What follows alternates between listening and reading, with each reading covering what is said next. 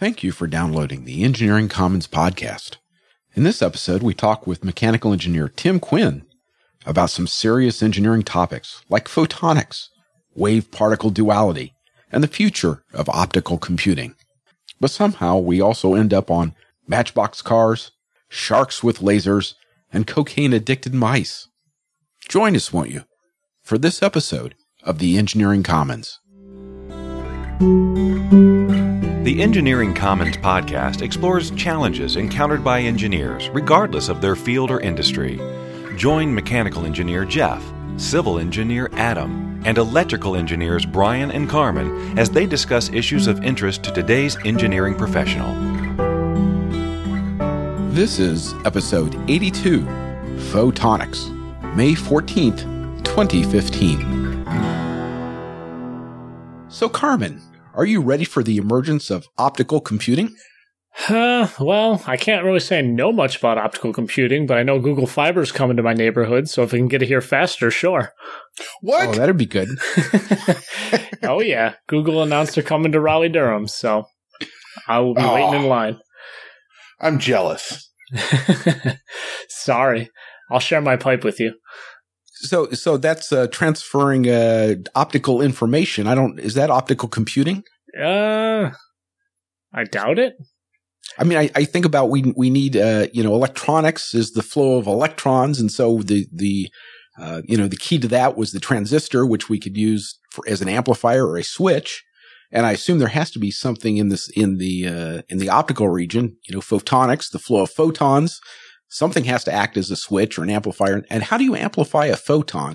Uh, I'm sure there's something you could do where you bombard a particle and get a cascade of photons. Hmm. Isn't that, isn't that kind of how, not lasers, LEDs kind of work? There's, I don't know. I'm just saying words now from my grad class.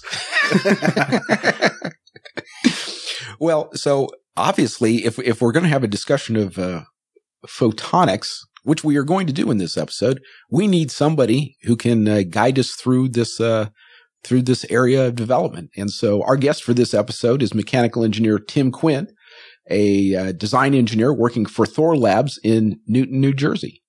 Tim, welcome to the Engineering Commons. Thanks for having me, guys. I'm happy to be here. Happy to have you on. And so, do we do we get the the uh, title right? That's uh, is it design engineer? Yes, yes, okay. that's correct. And, and, for Thorlabs in now, Thorlabs has more than one location, do they not? That's correct. So Newton is our world headquarters, but we have multiple locations both within the U.S. and worldwide. Okay. Now, being Thorlabs, is it you guys in the other realm too, Asgard? Not quite. No. so topical. So topical. Well, uh, Tim, uh, we often ask our guests as our opening question, uh, and w- as we will ask you, what got you interested in, in engineering?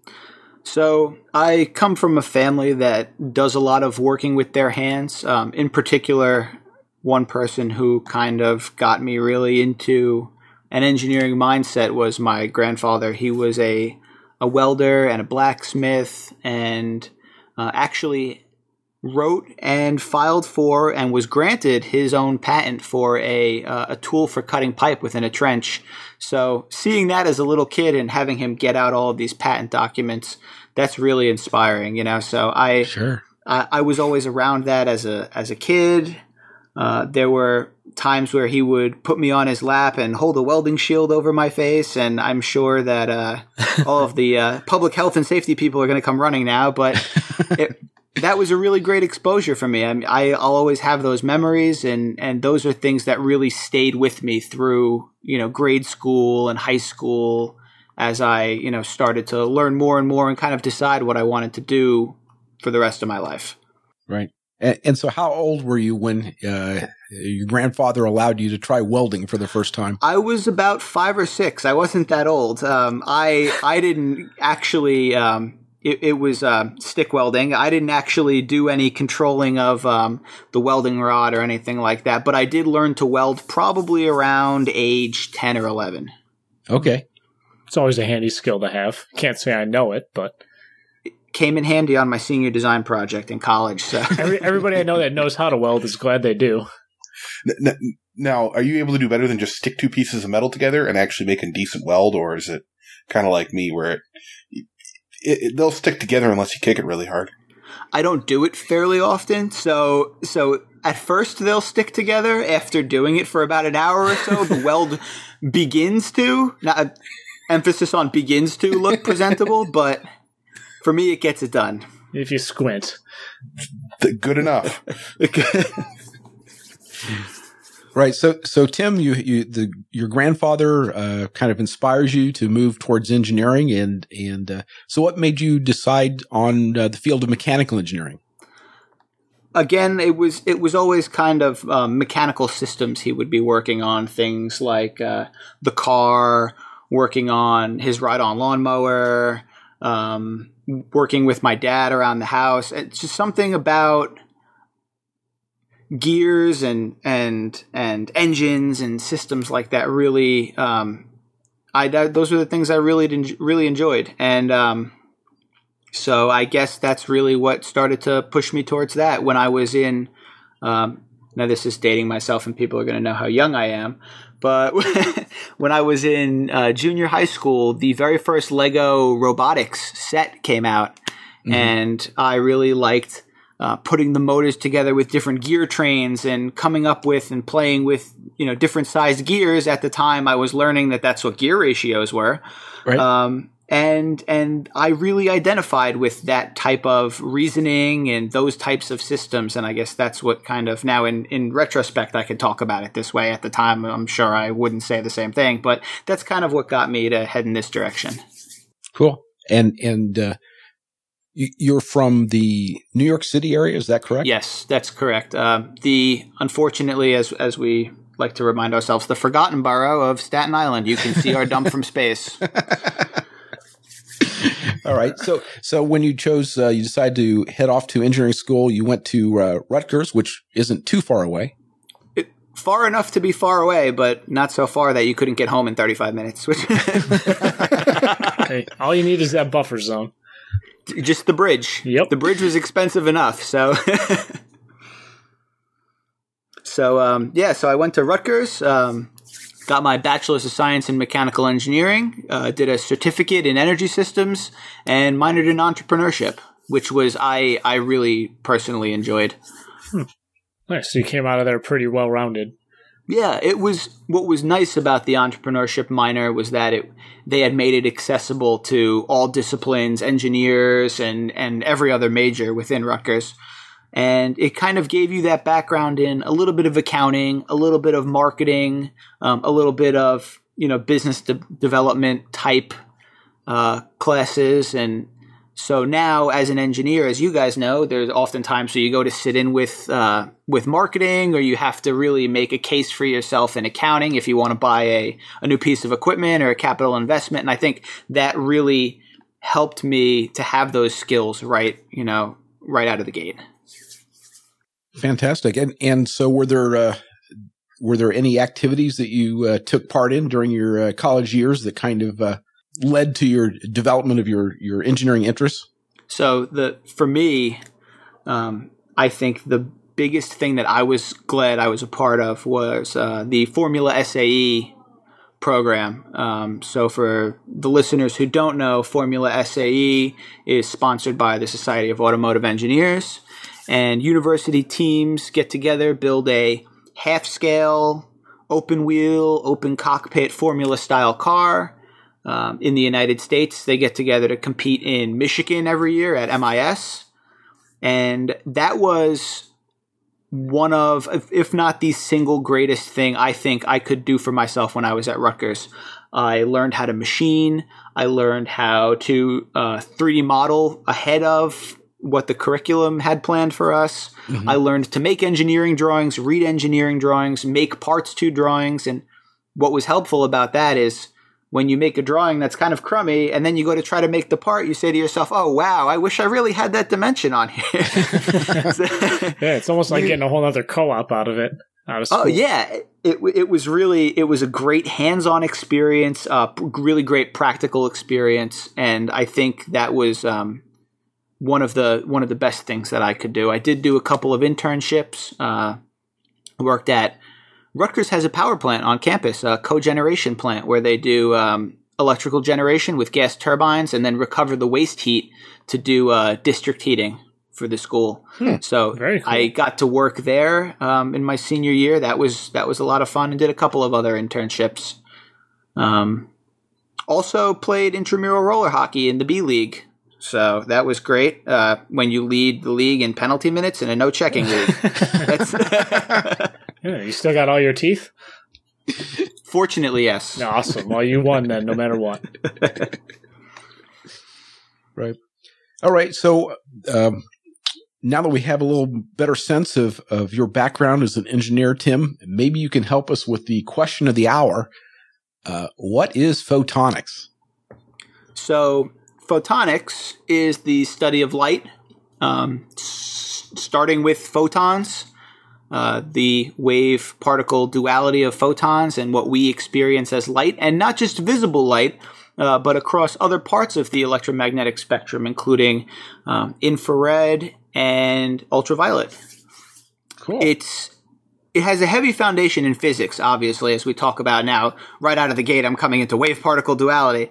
Um, but what's what's nice about it, and what I found attractive going into photonics, is that it's a, it's a beautifully broad umbrella of an industry. It covers everything from you know the basic sciences and foundational research to um, these really strong you know industrial applications, and even in some consumer products, we can find it. And so, before we go too deep, then to go back to my uh, opening question about electronics, because I don't know, is there is there is it analogous to electronics? That is, is there a you know is there development of the same sort of switch as we know the transistor to be? Is there you know the same sort of amplification? How do you amplify a photon?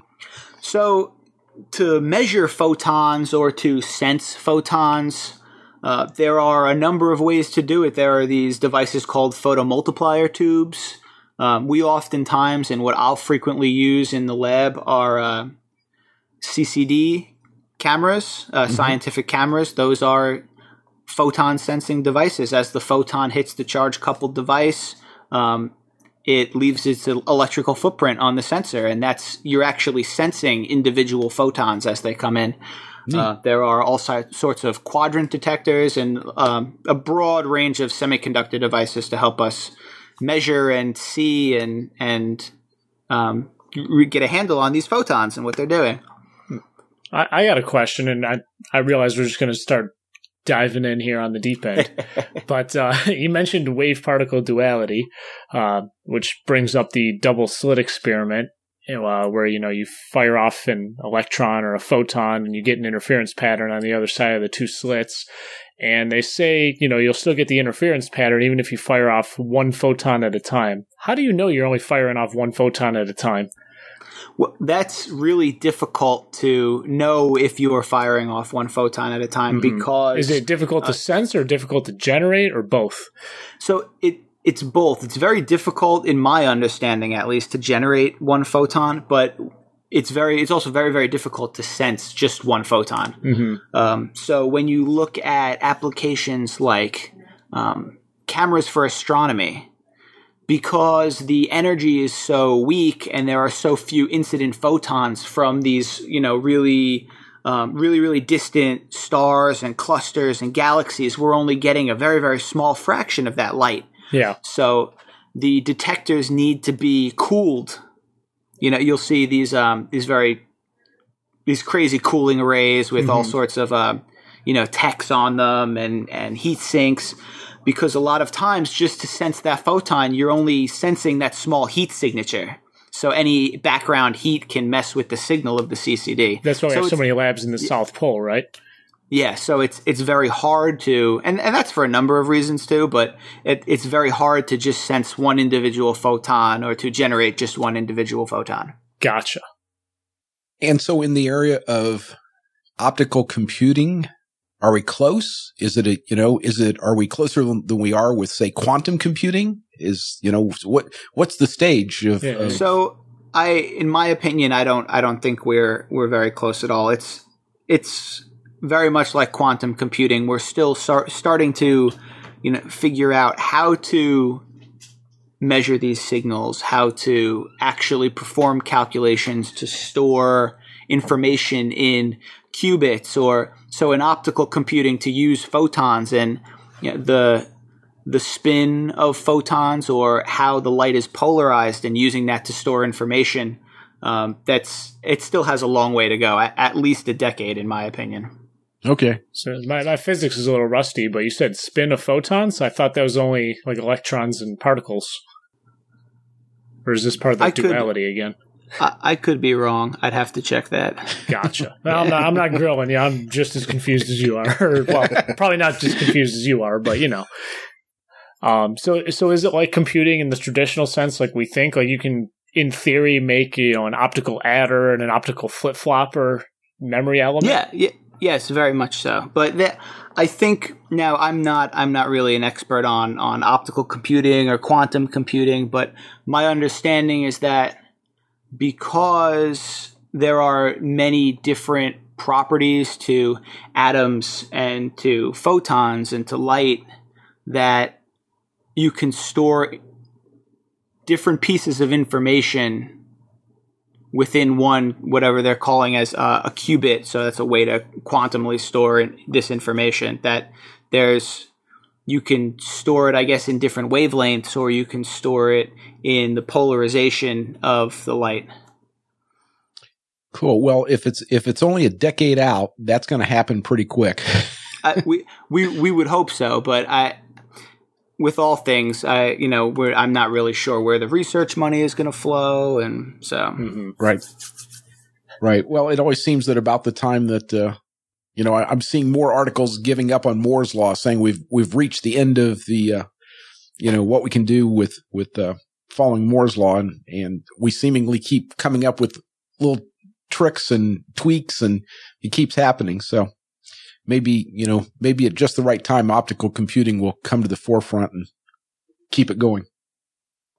Yeah, we. I mean, I, I would hope so. I uh, there was an interesting op-ed in the Wall Street Journal. I want to say maybe two weeks ago about how, you know, we we quite haven't broken Moore's law yet, um, but that they were, you know, they were saying that some new technology will come forward and and supplant Moore's law and continue this logarithmic growth of you know, computing power, and that this you know the generation now that's coming, the generation of students and of engineers and um, all of these kids now who have grown up with not knowing anything other than the or who will grow up with not knowing anything other than the they're calling IoT or Internet of Things. Um, that they'll really have a lot of power in terms of innovation. They'll have these things that, you know, my generation and and other generations didn't have available to them. Right. Well, I was just having this conversation with a, a friend uh, this past week. The uh, the mechatronics course that I teach.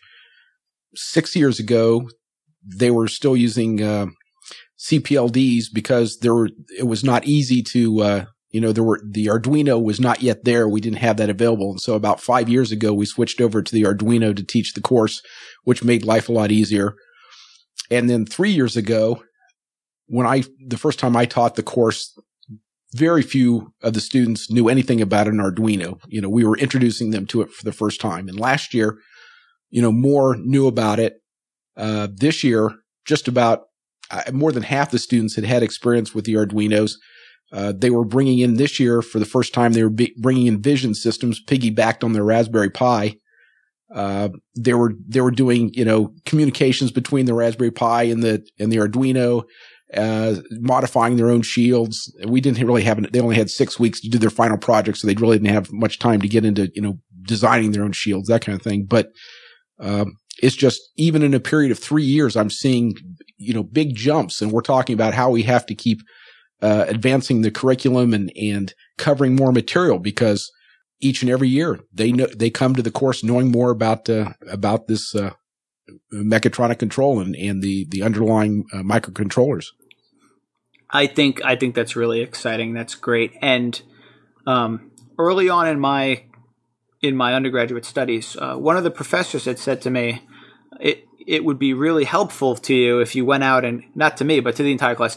It would be really helpful if you went out and also got an electrical engineering degree. And a lot of us kind of looked at each other and said, what, what we're getting a mechanical engineering degree. We're going to get another engineering degree.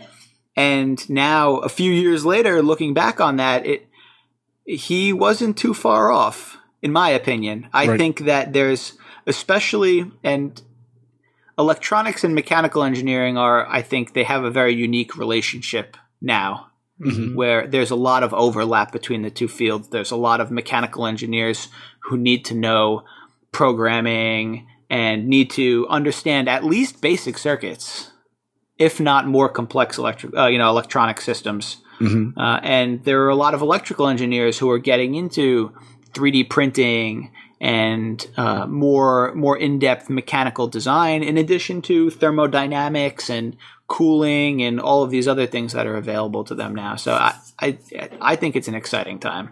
Yeah. Yeah. yeah. definitely. I wish my thermo knowledge was much higher than it is because I deal with that kind of stuff on a daily basis doing power electronics.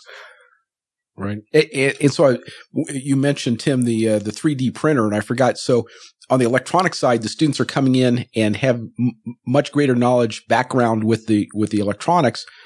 Also with the the uh, the making, not I, I won't say that any more or less of them have say machine shop experience than they did three years ago, but there were no 3D printers uh, readily available. We had a couple of very expensive ones there in the in the School of Mechanical Engineering that they could maybe get access to. But now this year they've got uh, four or five, you know, reasonable sized uh, 3D printers available to all the students, and and in fact, this the they get used so often that their problem is they keep breaking down. They're not, you know, the reliability is not yet to the point where they're up all the time, 100 percent of the time, but they get used a lot, and I think that's exciting too. There's a uh, there's a, a generation of engineers coming along who uh, even if they can't run down to the machine shop and turn something, um, they know how to s- send it over to the 3D printer, get something spit out to uh, uh, to create their prototype. Yeah, it's it's interesting to see how um, how newer engineering minds are coming from this this culture of, like you said, not so much maybe knowing how to machine, but making and hacking and kind of you know forging their own way through getting things done and you know learning to program much in that way too. Not not as much as maybe I had learned to program or or maybe you guys had learned to program. Initially, it was very much like practicing music where you had to practice your scales first before you could even play a song. Yeah. Right? I mean Yeah. that was that was very much the way that programming's always been presented.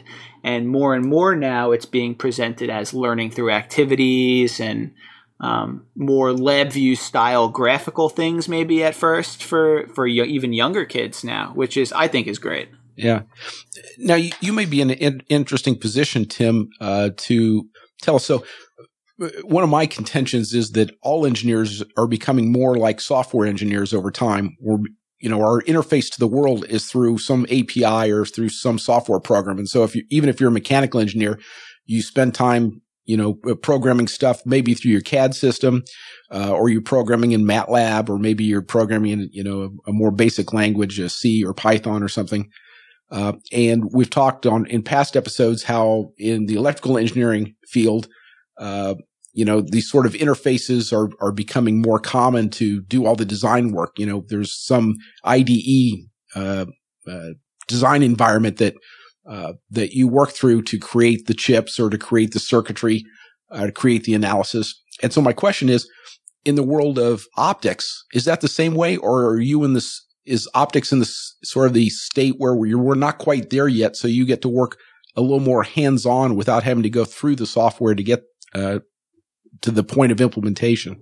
So software is, uh, like you said, it's it's very much the way that we interact with the world now. Mhm. For for pure optics and you know for just optic optical geometrics, understanding you know plano convex, um, biconvex lenses to design lenses and other optical elements. They have now software for this that will they put in uh, the optical design engineers, the op- the pure optics guys will put in all the different parameters that they want. Maybe the focal distance, um, maybe the spot size at a certain distance, uh, different coatings, and the software will print out a file for them. Uh, me myself, I find myself in CAD. Uh, all day long. Um, I'm 3D modeling all the time.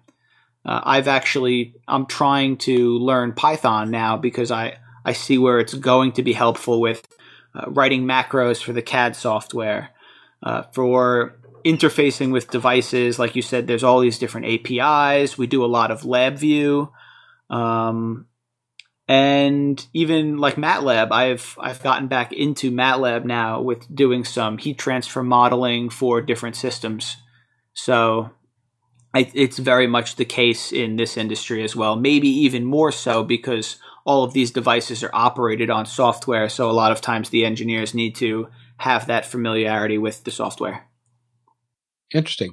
And, and, so the CAD software, are you using like a, a, traditional CAD package, you know, SolidWorks or Pro E or?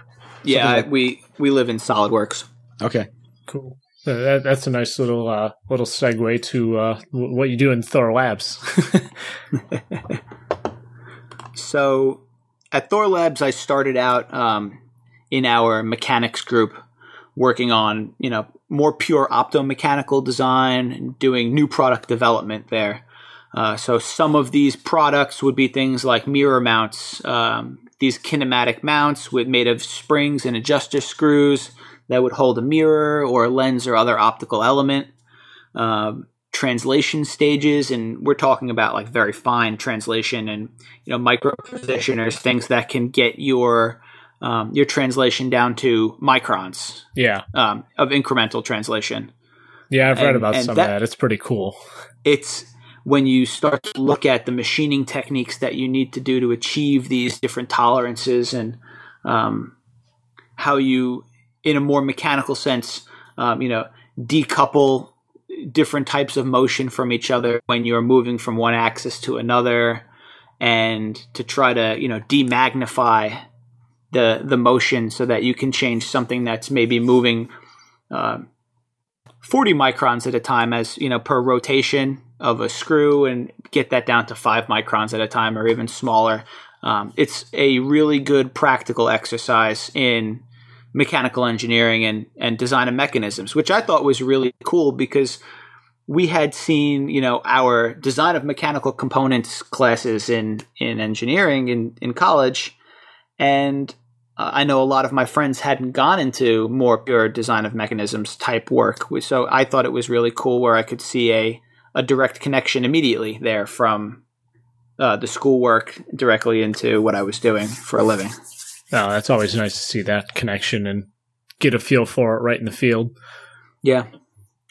So uh, recently, I've moved from doing that sort of work into our uh, our laser division to work in more of a systems role. Mm-hmm. Uh, I had gone on loan to them last summer. They had needed some additional manpower to work on a fiber based laser uh, fiber optic based laser, and I now have moved over there full time to do some mechanical design for them. Nice. Did you guys mount these lasers on sharks for uh, evil supervillains? I wish I would. I, I don't. I, I, am resisting the urge to do my my best Doctor Evil right now, but that's all right. We all know we're thinking it. Everybody, all the listeners at this time can do the air quotes. Lasers.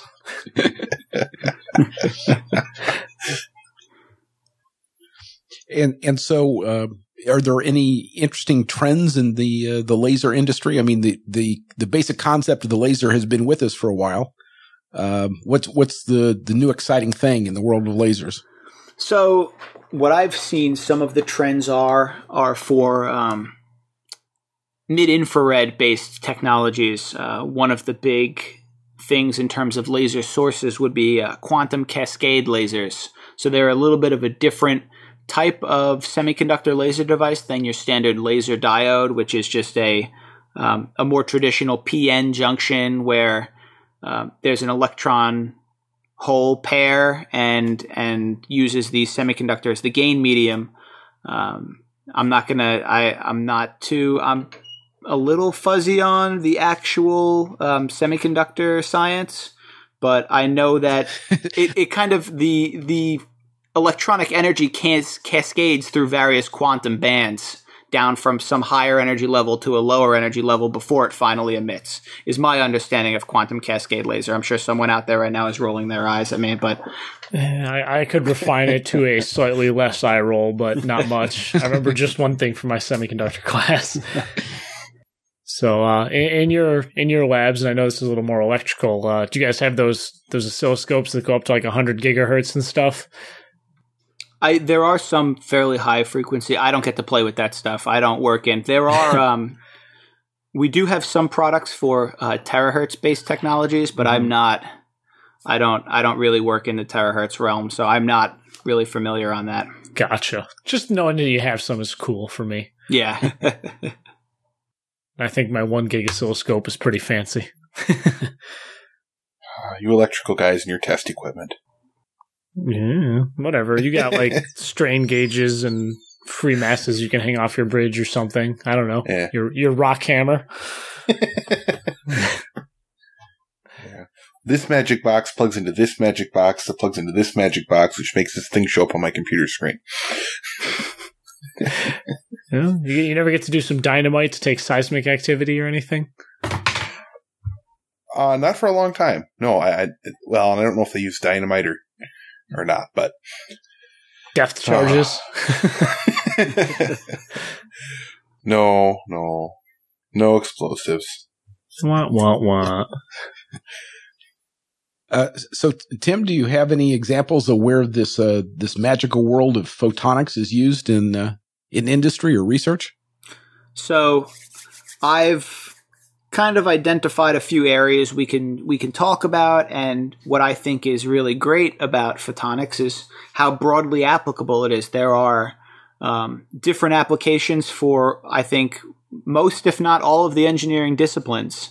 So, being a mechanical guy myself, one of the first things I want to touch on is um, quality control and metrology of machined parts. Um, so now, okay, all of these newer imaging. go ahead. What, what you before you get too deep, uh, you're gonna have to define uh, metrology for those so, of our listeners who might not know. Isn't that the weather? so, metrology uh, is is the science and and going through of measuring various properties of a part, whether it's the part's physical dimensions, whether it is the surface finish, um, and other maybe defined in drawings or not explicitly defined uh, properties of a finished good. Right. So now metrology, I know, to, you know, things like uh, surface finish and, you know, the waviness you've got, it, it, covers that kind of stuff. Does it worry at all about things like, you know, uh, mechanical properties? Or is, or is it just worried, you know, hardness, that kind of stuff? Or is it just worried about the profile? I would consider metrology to also include, um, you know, hardness measurements and things like that. Okay. Um, in in this case, I'm going to be talking more along the lines of uh, just more dimensional measurements and, like you said, surface finish properties. Okay. So, so go ahead. So I, I interrupted you. I apologize. That, Continue that's on. okay. So previously, um, a metrology department in a machine shop or a quality control group would measure parts physically. They would um, touch the machined part to a uh, a block that they knew, a gauge block, something that they knew was flat, um, or they would use a device like caliper or um, a micrometer to measure some dimension of some physical property of this part. Sure. Using light and optics and various detectors, uh, they can now take non contact measurements. So you can place a part um, on some sort of optical um, imaging platform mm-hmm. and using cameras, using light, you can check the dimensions of those parts. You can check the straightness of various surfaces, the flatness, um, without having to manipulate the part. The measurements become a lot quicker and more accurate. Right. And and is this most so you mentioned cameras is how is this mostly is it done with a, a, whole variety of different methods or is it mostly reflected angle or So it's it's a variety of different methods. Some of it is used actually using a CCD camera, and there's image processing software that will look at, like you said, reflected angles and how the profile of the surface appears Mhm. in the software. Some of it will use um, a little bit more simple methods like interferometry.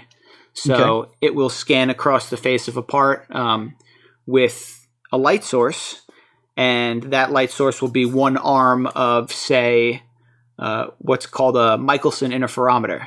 And just like you were talking about the double slit experiment before, where you would see um, constructive or destructive interference, as the distance the light has to travel increases or decreases, the number of fringes or the, these interference fringes move. So using a uh, a more simple detector that's not so much like a uh, a CCD, but something that can just see lines um, instead of colors and and other higher fidelity type images, you can count these interference fringes and determine if that surface is moving away from the source or towards the source Right. and your um, your resolution here is restricted by what the wavelength of the light is. So the shorter the wavelength, um, the the higher the resolution of the of the system. Okay. And so what kind of resolution is, you know, I, anything's possible if you spend NASA like money, but, but for, you know, with reasonable cost, what kind of resolutions are possible these days? Microns. So if you look at a, a pair of interf- interference fringes being um, the wavelength of the light being used multiplied by 2 Mhm. um, at uh, your typical red laser would be 633 nanometers or 630 or 635 nanometers. So somewhere in the neighborhood of one micron, 1.2 microns. Okay. That's pretty good. Yeah. I'm impressed. So that's you know one mechanical application. Uh, something else I'm personally really excited about going back to 3D printing before is uh, newer based laser manufacturing methods. So both additive and ablative. You have you know laser cutting. More people are familiar with, but they have now the metal equivalent of 3D printing called uh, DMLS or di- direct metal laser sintering where a, a high high power, tightly focused laser beam will um, sinter or briefly melt together small uh, particles of a metal and print this up in layers, which is really cool. Um, I've seen videos where they've made uh, rear dropouts for bicycles before and um, other components. It's, from my understanding, it's um, really applicable right now in industries like aerospace and uh, medical devices. Right. And when, so when they do this during, during the sintering process, uh, how wide it, it would seem to me that you have to deliver a lot of energy to actually melt the, the, the powder or the sintered or the material that you're going to sinter. Mhm. Uh, I'm sorry, are we saying center or sinter? sinter, Sinter. S I N T E R. Okay, cool. Just clarifying. So how big is the how big is the beam that's being applied here? Because the bigger the beam, obviously, the more energy you have to deliver to to uh, um, to, to keep the process going. Yeah. So uh, I'm guessing it has to be sub millimeter spot size is my Okay. guess. Um, there there are very very powerful lasers, um, multiple kilowatts. Um, yes. a lot of times they'll use um, fiber lasers are very um, robust, so they'll actually use a, a doped um, piece of fiber, a length of fiber that has had rare earth ions added to it, and they they'll use that to optically pump the laser and increase the power. Mhm. And like I said, I'm I'm assuming it has to be sub millimeter spot size. I'm not familiar enough that I can you know speak to the size of the um, the spot where the laser is actually focused.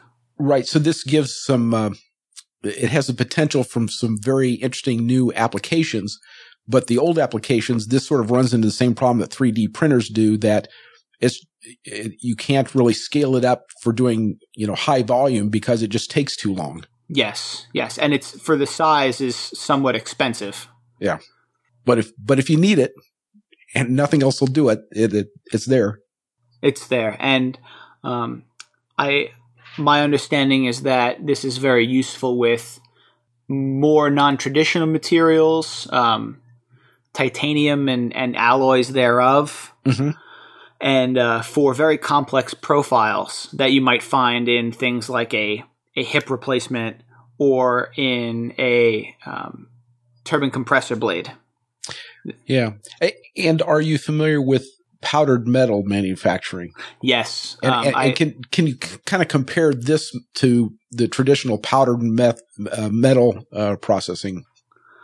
My my guess is that I think this would have a much smaller pore size than Mhm. powdered metal. My experience with powdered metal has always been that the pores are depending on the type of powder metal you use and uh, the sintering method and temperature that I've always encountered a little bit of an issue with some sometimes having larger pores in Right. that powdered metal. Right. and, Uh, by, and by pores, we mean you've got you've got the powder, and there's going to be a certain amount of gaps even after you've you've heated it up and melted things together. So there's Yeah, a certain you- amount of porosity left behind. hmm There, there are always going to be those very small air gaps. If you look at um, the the math to calculate uh, how many balls can you pack into a ball pit, for example, there's that packing factor. You'll never have a total void-free space.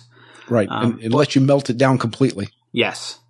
So I can see where um, laser sintering might have fewer issues with that, which will help with things like surface finish, for example. Sure.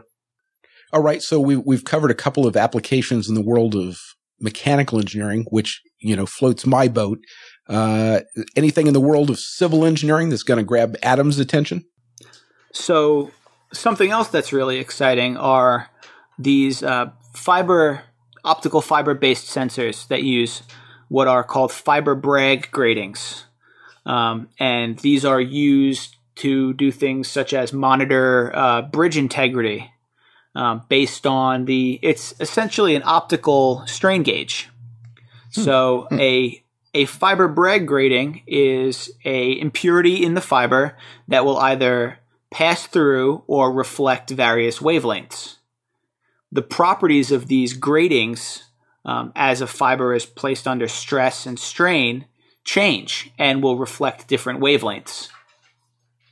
So, if you're passing a more uh, broadband, what we would consider broadband source, so it covers a, a large uh, swath of wavelength, um, you can see the change in the wavelengths that are refre- uh, reflected back to you, and use that to measure the um, the load on the bridge. Well, that's interesting. I don't know. I'm not a bridge guy. Sorry, but That's uh, and I'm sure there's there's other applications for this in in in roadways and and the like. I'm I'm not familiar with that. I, I'm um, I'm I'm sure there are, uh, there are plenty of plenty of applications. Uh, especially, I could see it being very useful in uh, in research where you're trying to you know miniaturize something and and not have to to do a, a several hundred foot plus long bridge. Uh, and you're trying to, you know, figure out those properties on a much smaller scale without having to build a full bridge because they're not cheap. Saying you guys play with model trains in the office. I don't. Um, we may have some Matchbox cars floating around. Yeah, okay. so somewhere you have plans for like a freeway interchange loop to loop, right? um, prob maybe. you, you can either confirm or deny that. I see. I see. Yeah, yeah, yeah. Keep it on the. I, I see. That's cool. It's a good thing no one listens to this podcast. Absolutely, absolutely. Yes. Your yes. secret's safe. We're good. So, so, uh, so we've, we've got mechanical and civil. Is there anything in the uh, electrical domain that uh, would make Carmen happy? So uh, I'm sure Carmen is aware of the the issues with blue LEDs and the um, getting the color blue to emit in general. Yes, it's Um, uh, one of the hardest colors for reasons that elude me. Uh, um, again, that semiconductor science that's more of a, a black art to me. hmm Agreed. But um, there was a uh, last year the Nobel Prize. Uh, one of the Nobel prizes was awarded to um, the group that helped to develop uh, the blue LED, and now as they develop better and um, more robust blue LEDs, these uh, the OLED displays in your televisions will get uh, more cost effective and have longer lifetimes. That's my understanding. Is the blue pixels and the um, the blue LEDs are generally the first to go. Um, maybe we can have some some better light sources for our homes. Mm-hmm. So I LED technology is very big. Uh, yep. Going back to again those quantum cascade lasers, that's going to be a big a big technology going forward. But yeah, it's I, a lot of a lot of that semiconductor science. Yeah, and also not just in the semiconductors themselves, but in in making the semiconductors. I know uh, lithography is very big on photonics. Yes. Um, for a while, I can't remember what the barrier was. I'll say I'll say one micron because I'm just picking a number. But they they were worried about the wavelengths of the light being too big for the masks all of a sudden, and they figured out sub wavelength micro uh, lithography or something along those lines. And can imagine there are some photonics guys on that team. I'm sure there are. I know um, photonic based systems are also uh, very widely used in again metrology, but for the semiconductor industry to measure um, all of their gates and channels and make sure that things are the right size that they're supposed to be. Mm-hmm, mm-hmm, definitely. And then you got your uh, your scanning electron microscopes and all that jazz too. Mm-hmm. So, and I ask this completely out of ignorance. I spent a lot of my life asking questions completely out of ignorance. So the I know that that you know the with each generation of, of processor, the cost of these building these fabs goes up and up and up. Is the same thing true when you're building these uh, optical, you know, semiconductor components? Are are those fabs just as expensive, or is it cheaper to get into the uh, into the LED industry?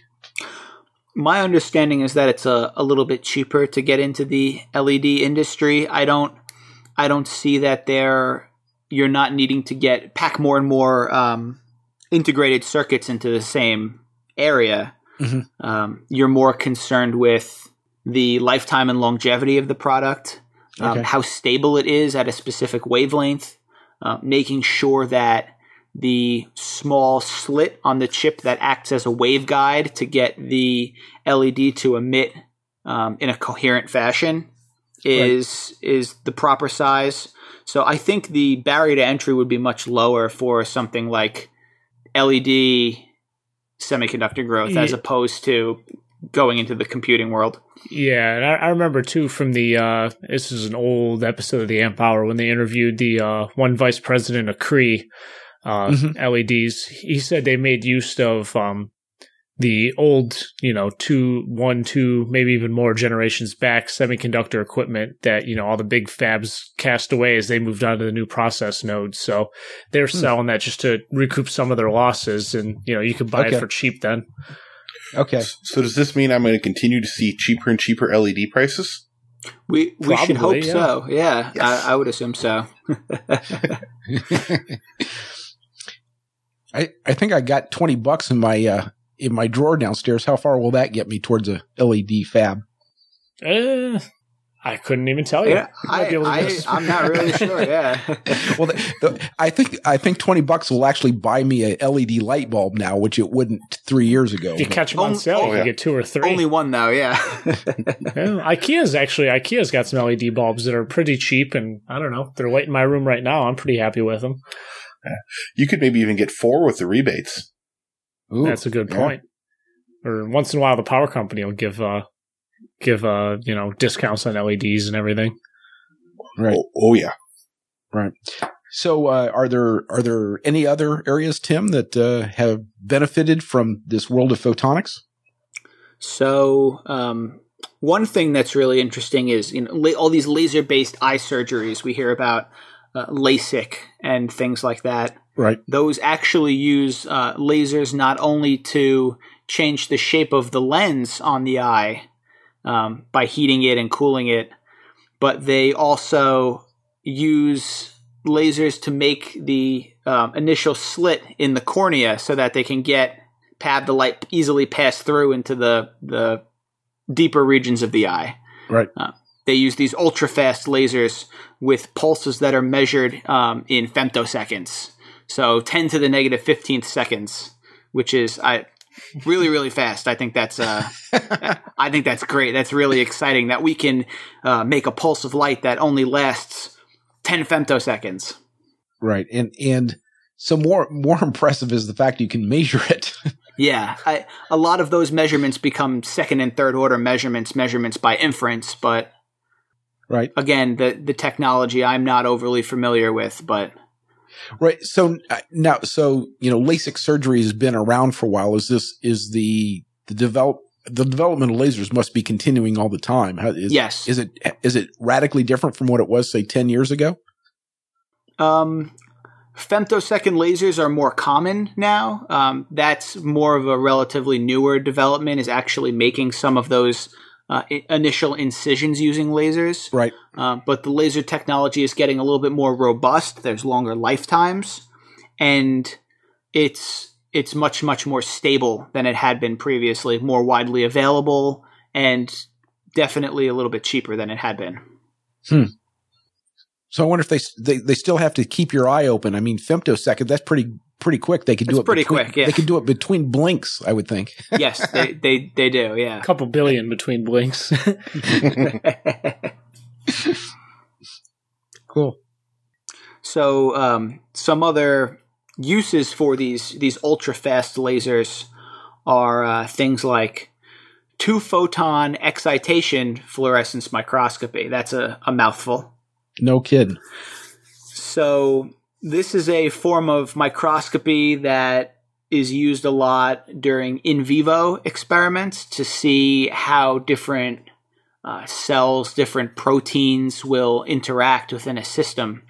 And you can think of that ultra fast laser like being a flash bulb. Mm-hmm. As that pulse hits a um, a sample that has been doped with fluorophores, so uh, particles that excite when there are incident photons and then mm-hmm. relax again, emitting light for right. imaging. Um, as those ultra fast pulses come through, they act sort of like a flash bulb and allow us to image these different interactions between um, organisms, between cells. And this is a this is a really popular, or it's rapidly becoming popular imaging technique in right. biology and chemistry. Right. Like what what kind of scale are we looking at there? I mean, what kind of again, what kind of resolution are we looking at? Um, we're looking at individual individual cells, but within cells, we're looking at um, interactions within the nucleus, like that type of a yeah, that type of a scale. That's okay. Pretty crazy. okay, and, and I I notice here on on the list you've got optogenetics. What is yes. that related? So, optogenetics is not so much an imaging technique as it is more of a manipulation technique mm. where we can use light to actually turn uh, neural pathways on and off. Um, one study, yeah, it's pretty crazy. One study that has actually been popularized by the media um, that it, it came out a couple of years ago, were that researchers were able to take a mouse, um, give it small doses of cocaine and get it addicted to the drug, right. and then using light that was directed into the mouse's brain through a, a, small implanted device to actually turn the addiction pathway on and off. Wow. so if you can imagine, that's pretty promising, I think, yeah. in terms of, you know, medical treatments and you know, treating addiction, maybe various mental disorders, but I, I think we have a long way to go to understand the brain. Yeah, and and so I apologize. I may be asking you to play medical doctor here or something. So what I always think of of communications between cells as being kind of electrical charges. So what is light doing that's different? So my understanding of this, and it's not very in depth. Again, mechanical engineer and not you know not uh, neuroscientist, but we, al- we allow hand waving. That's okay. Okay. Um, there are some proteins that exist within these pathways that mm-hmm. have been genetically modified to react to light. Okay. And so um, these proteins will either block the electrical signal or bond to sites where other signaling proteins may want to come and tell a neuron to uh, perform some sort of ac- action or task. Sure. And so by um, hitting these proteins with light, the proteins say, "Oh, let me go attach to this neuron and not let anything else try to stimulate it."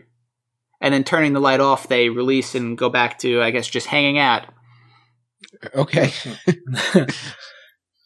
I'd still like to see the grant paperwork for these. We want to get a mouse uh, hooked on cocaine and then cure it with a flashlight. so, funding over here. So, it, it, with all these amazing applications, um, what does Thorlabs do? I mean, how how is Thorlabs contributing to these? Is it is it just test equipment? Is it scientific equipment? What what does your company do? So what we like to say is that we make photonics tools. We make all of the products that um, researchers and people in industry use to make these things on paper become a reality. Mm-hmm. Uh, we make everything from light sources to individual optics. Um, mounts to manipulate the uh, the optics and get beams of light to do exactly what you want. We make products that people use in things like optogenetics. We make these small, what are called uh, cannula that a- are actually implanted into uh, the skull of the mouse. And that's where the terminus of the fiber carrying this specific wavelength of light is and allows the researcher to get into the brain of the mouse and direct that light in there. So we make tools. We help the scientists push the boundary and get to the cutting edge. Neat. Hmm. Kind of sounds like you guys are uh, like one of the IC manufacturers. If you know you want to relate it back into the day of the transistor revolution, you know you're you're making the ICs to allow everybody else to advance the other industries in a way. Yeah, that's actually a that's a really good example. That's how we like to think of ourselves. Yeah. That's that's really cool. so, you know, we we talked about all these uh crazy crazy uses for photonics from, you know, curing cocaine addictions in mice to uh you know, micrometer based movement and everything. But what what about the average Joe? Why why should he care about photonics? Uh, you know, how how is it going to impact our everyday life, you know, somewhat near term? So going back to um, what you guys were talking about before with Google Fiber, um, you can actually thank photonics for your high-speed internet with optical communication fibers. Hmm. Is that just your um, regular cable-based internet too, or is that um, uh, you have to have a fiber link? So you don't necessarily have to have a fiber link. A lot of uh, the cable companies run on a fiber backbone. So instead of um, for a company like Google Fiber or maybe for Verizon with their Fios um, product. Uh-huh. Instead of coming fiber to the home, what they do is they have fiber go to a node on the street somewhere. And then from that node, they distribute via copper to the houses on the street or for that span of three blocks or however their network is laid out. But somewhere in that network is um, optical fiber, allowing the cable provider or the internet provider to multiplex all of these different signals all at once and give you these uh, really high bandwidth connections. Nice. Um, another really good example would be polarized sunglasses. Um, it's an atomic scale version of the wire grid polarizer experiment that you know you're taught about in physics, where um, depending on the direction of that wire grid, it will block light with that same polarization state. And that's what helps to, you know, dim the sunlight that's incident on the glasses and help protect your eyes. So photonics is on your sunglasses. Hmm. Very and, cool. um, yeah, people, maybe people who have, um, have recently bought one of these, uh, fitness bands with heart rate capabilities, like myself. Oh, I just read um, about this. Uh, looking at our notes, the Apple Watch does this. What you're going to talk about? Yeah, the Apple Watch does this. I have um, a Fitbit, Fitbit brand um, product that does this, but there's uh, two green LEDs and a little square photodiode, and it measures the change in intensity of the light as it passes into your skin to determine your heart rate, the pulses of your heart. So uh, that technique's actually called reflection photoplethysmography. Again, that's another mouthful, you. I guess. Yeah. So yeah, there's a there's a myriad of applications that I think people uh, will use these products, and maybe people who aren't familiar with the technology don't necessarily even realize that it's there. But it's it's photonics. Well, now Tim, you may be able to provide some insight. I in the last day or two, I've been reading that uh, Apple has admitted that with their watch, they're having certain problems doing this analysis with people that have tattoos in this area. Is this, you know, is this related to this, uh, uh, this ability to get the, uh, the, the light into the skin? Yeah. Yeah. So that's exactly right. Um, what, what makes the things that we see around us, um, the color that they are mm-hmm. is due to the wavelengths of light that they absorb. Sure. Or reflect. So, uh, depending on the colors that are in the tattoos, they may be reflecting um, or absorbing whatever wavelength uh, Apple is using, um, and that would definitely read uh, lead to uh, measurement error. So right. I, I, can absolutely see that being an issue. Something until you believe it or not, until you mentioned it, I hadn't even thought about. Oh well, what about people with tattoos? well, apparently Apple had not thought quite enough about that. So, uh, is there like an IEEE for photonics, or does the IEEE do photonics work?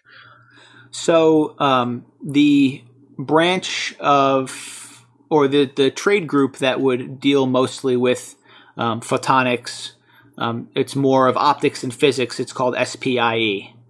Um, but to get involved and to read more, um, there are lots of publications online. You can read uh, Laser Focus World is a, a really good uh, trade publication that people will read. Um, or Photonics Spectra is another one. That's a magazine that's mostly distributed online now at photonics.com. Uh, but I think the SPIE is our our big trade group. Okay. It's the uh, the International Society for Optics and Photonics. Cool. Yeah. So now, Tim, when you uh, got into this industry, were, were you looking in particular to hire on with a company that was doing photonics, or did Thorlabs just happen to come along during the interview process and you said, "Gee, that looks like a cool company to work for"? It would be the latter. I okay. actually, um, with my involvement in energy systems in school and um, working on Formula SAE, I had always thought, oh, maybe I would, you know, work in a power plant or I would want to do automobile chassis design or something like that. Mm-hmm. But Thorlabs kind of I that kind of found me. I didn't really go looking for Thorlabs, and when I saw the opportunity and I started to research the company a little bit more, um, the, here was an industry I had never really heard of, never really thought about, and the things that they were doing and and how how they presented themselves as this um, this company providing tools for for all of these people doing cutting edge research. That mm-hmm. was something I, I felt like I really wanted to be a part of. I started to get excited about it, and I'm I'm really happy that I kind of it's a very happy accident that I I wound up in photonics. well, that's great. That's great. Now you mentioned something about energy systems. Uh, is does Thorlabs do anything that's at all related to solar energy? So we don't do anything specifically ourselves related to solar energy. Sure. Um, I can see where researchers may um, buy our products to test various um, solar cell chemistries. They might have some sort of lab set up where they're either testing chemistries or using this to uh, develop, using light to help them develop new novel chemistries for solar cells. But no, we, mm-hmm. we don't ourselves um, provide any solar sell products. Okay. And, and so this is a question again out of ignorance and completely out of the blue, but so obviously uh, a lot of the work you do are using uh, lasers as your energy source, as your light source. Uh, but we've also got the sun as a common light sources. Are there any times where it makes sense using solar energy over using laser as a as light source? So not necessarily so much um, solar energy, but we do uh, we do sell, and in experiments, often we'll use broadband sources, um, maybe a a glow bar that will emit not both not just visible light, but uh, across the entire infrared spectrum as you as you heat it up and it begins to glow from the heat. Um, also, various white light sources that again broadband they'll cover the entire visible spectrum, and these are useful in applications like um, spectroscopy, where you want to measure the absorption of light across a number of wavelengths in a gas or um, in some sort of sample to determine its constituents. So for car exhaust, uh, there are a number of different components in car exhaust that are absorptive from the near infrared, you know, somewhere around, you know, 900 ish nanometers all the way through four or five micron um, wavelength light. So you would want something that will emit light throughout that entire spectrum. So you'd want to use something that was like the sun, you know, a, a white light light bulb or something like one of these glow bars where you heat it up a piece of metal and get it to glow really bright red and will actually emit these wavelengths that we can't see. Sure. And th- those would be um, not focused sources, what we would call incoherent sources. Okay. Now, Tim, earlier you mentioned something about fiber optic lasers. Sure. Now, do these have anything to do with like fiber optic communications, or is it completely unrelated? So th- there are um, some examples of fiber optic lasers found in fiber optic communications. You, as you have a signal that gets passed from node to node to node, uh, there is some loss within the fiber, and it needs to be amplified. So they'll take um, in this system, you'll take a a signal, pass it through a fiber that is uh, doped with these rare earth ions, and then use a pump signal, uh, a different wavelength, usually that's lower in wavelength, a shorter wavelength, and thus has higher energy. Uh, that higher energy wavelength will excite all of these uh, rare earth ions, get them to move to an excited energy state, get the electrons to move outward into these um, higher energy shells. And when they relax back into their normal state, um, they'll have what's called um, stimulated emission, which is one of the principles of lasers. You'll have your pump, your um, your signal, your from the optical fiber, and as it passes the atom getting ready to relax, uh, it'll pick up another photon at the same wavelength, and that's how gain works in lasers. A little hard to follow, I know. I don't really have any diagrams here. no, no, uh, that, that, that's fine. So you're not building me cheaper, cheaper fiber optic laser. Uh, well, you're not building me cheaper optics for fiber optic communications, but it might get there. Yes. Well, Tim, uh, we're we're uh, we've run over the uh, hour mark, so we should probably think about wrapping things up and and uh, letting you get on with your evening. Um, so, if our listeners are interested in this uh, in this area of uh, photonics, or do you have any advice on how they might get into the photonics industry? So, I would definitely advise the listeners to um, check out again. SPIE is the Optics and Photonics Trade Group. Uh, to go on sites like photonics.com or laserfocusworld.com to read a little bit more. And if you're looking into an undergraduate program, or even if you've completed your undergraduate, you're working and you're looking for a distance learning program, maybe uh, one university that is larger in terms of its um, photonics based programs would be the University of Arizona. They have a, uh, a really, really big uh, optics and photonics program. And it's becoming more and more prevalent. It wasn't really something where schools would have a, a photonics department. Sure. Um, but more and more now, um, universities are starting to pour more money into that research. Uh, like I said, University of Arizona is a big one. And then uh, maybe in the show notes, we can link to an article about uh, how to get started in photonics if that's what you're looking to get into. Yeah, we'd be happy to put that in the uh, notes. So, if uh, our listeners are interested in uh, in uh, contacting you, is there any contact uh, information that we can pass along to them, Tim? Sure. So, um, I'm not very big on Twitter, but you can find me via email. Um, you can catch me at Thorlabs, and it's uh, T Quinn, T Q U I N N, and that's at Thorlabs, T H O R L A B S dot com. Okay. And uh, if they don't want to reach me there, if they want to get me on my personal email, uh, they're more than welcome. And that's Timothy, uh, T I M O T H Y, dot Quinn, Q U I N N, dot Junior, J R, at Gmail. And they can find me on LinkedIn. Fantastic. Fantastic. Well, Tim, thank you so very, very much for uh, joining us and uh, uh, sharing some information about this uh, this world of photonics that obviously we didn't know too much about going into, and obviously you know quite a bit about. Hey, thanks for having me. Um, this is a, a really exciting field to me, and I can definitely see us learning more about photonics and it coming into the mainstream in the next 5, 10, and 20 years. So keep an eye out for it, guys. Sounds good. And after this podcast, it's pretty interesting to me too. Yeah, I for sure learned a few things. All right. Well, thank you, Tim. And uh, we appreciate your coming on the Engineering Commons. And uh, we hope you have a great evening.